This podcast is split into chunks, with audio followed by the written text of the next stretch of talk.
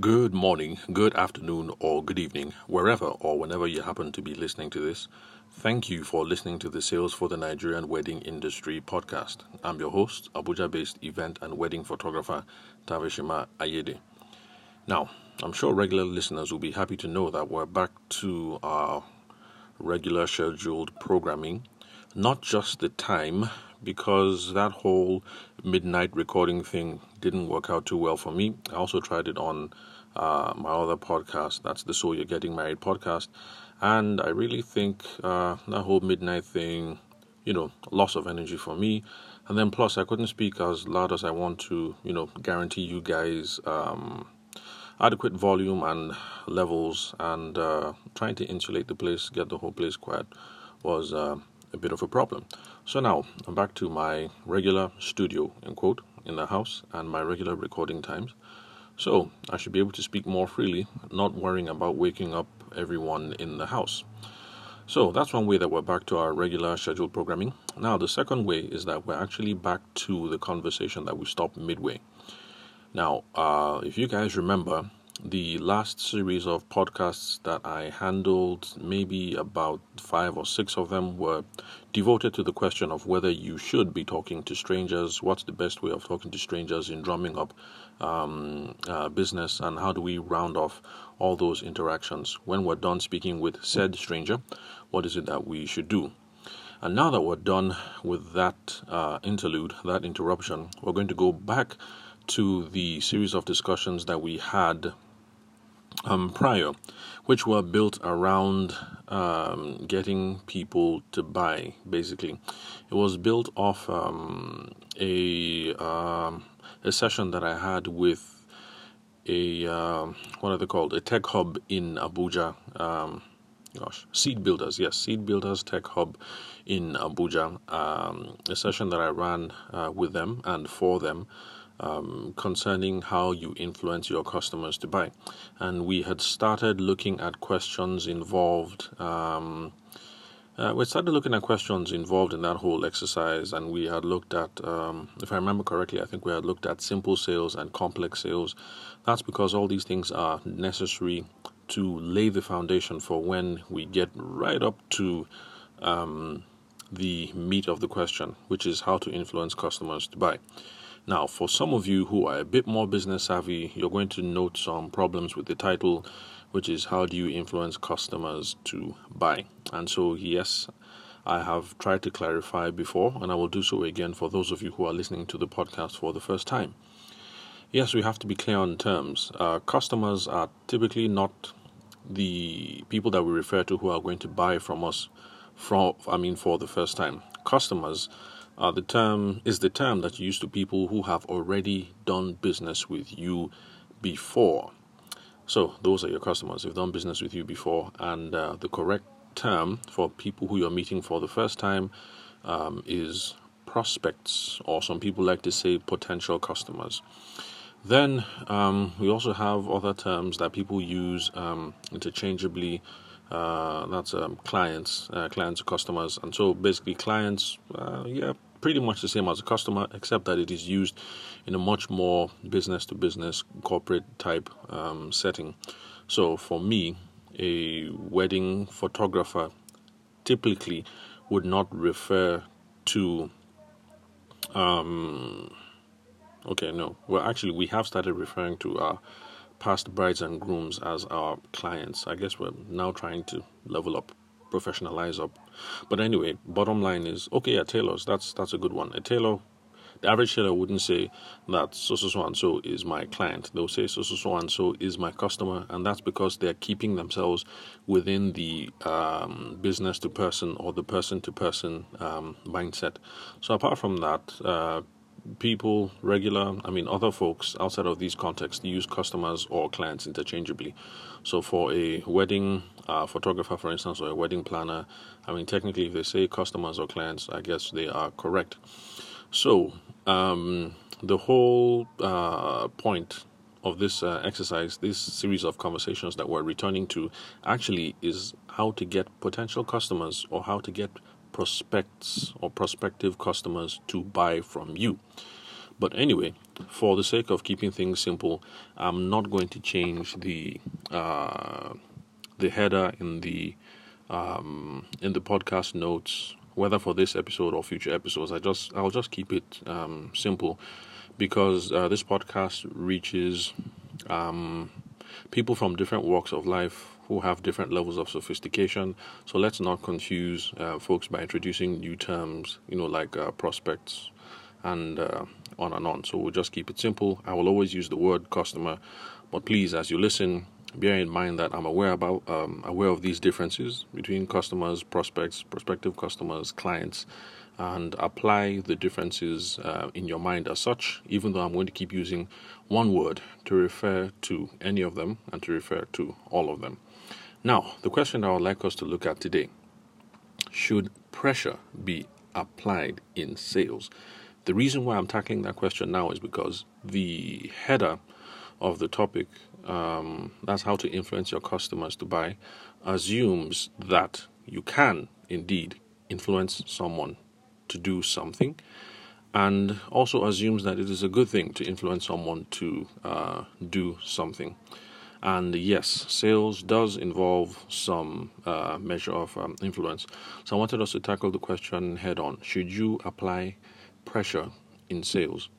Now, I'm not going to give you a firm yes or no answer, and I'm not going to give you a maybe answer. So let's just um, riff on it a little bit so we can tease out some of the issues. Now, sometimes when you uh, apply pressure in the selling situation, you have a prospective customer in front of you, it can lead to situations where uh, unsuitable products or services are sold to the customer. So let's say you're a wedding photographer, you want to seal this deal uh, they're right in front of you. Uh, normally, you like to take you know 300k or 500k, but it looks like they're a 150k couple, and uh, you just try and ram them through the situation so you can get this 150k with the best um, profit margins uh, that you can, without paying attention to what it is that they were particularly after in the first place. So let's say uh, uh, they are one of these couples and they are out there who have unrealistic budgets. You know, they want to get two books and five frames and pre-wedding shoot and everything, all for 150k. Now, if that's really what they were after, um, I think in that situation, perhaps this is one of those things. If you're a wedding photographer, that you might just you should just weave and let them go along and find um, somebody else because if they're not keen on talent and expertise and things like that, and they're more hung up on the actual deliverables, then even though you're going to deliver them world class photography, they might end up with unsuitable products, uh, or in this case, um, services, because you've delivered world class photography, but they are not really after world class photography in the first place. They're just really after the number of albums that they can get and the number of frames. And that would be an unsuitable and an undesirable outcome. And um, in those kinds of situations, you know, neither party is happy. You put in all the work, you've delivered world class photography. Um, for them, you've collected 150k and you're angry because your profit margin isn't uh, what you would expect. And then again, you're also similarly angry because you've given in, you put in all this effort, and you can tell that they are not happy with what it is that they received, even though you put in your best. And that's because we're both looking at value from uh, different perspectives you were thinking world class photography, they were just thinking, I want X number of frames and I want X number of albums. They were thinking produce, you were thinking um, skill and artistic uh, delivery and you know all that um, highfalutin stuff. That's when you're dealing with a much more basic customer. All that is really um, highfalutin. So um, when we have those situations where uh, the customer ends up with an unsuitable product or service, remember what I said. An unsuitable product or service is not determined by you. You can't say you put your all in and so therefore it is suitable. It is determined by them and whether it meets their needs and their context. So if they think it's unsuitable or undesirable, then that is what it is. Even if you put in um, your whole best and you delivered work that is worthy of praise of Michelangelo or any of those old um, all those old dead uh, Italian artists. So now, when that's the case, that we're dealing with a customer who has an unsuitable product or service, it leads to buyer's remorse and buyer's um, buyer's regret. Now, those are situations where the customer is either angry at themselves for the purchase or angry at you for the purchase. Either way, it's not a desirable outcome and it's going to hamper, it's going to reduce the chances for future um, purchases because uh, chances are they might not want to come back to you. And it's also going to diminish, uh, sorry, diminish the uh, prospects of uh, referrals because if they didn't have a good experience, there's very little reason why they might want to um, send uh, other people uh, your way. So that's one of the things that can happen when you apply pressure in sales without considering other things like how suitable the products or services are, not looking at the needs or wants um, of the person.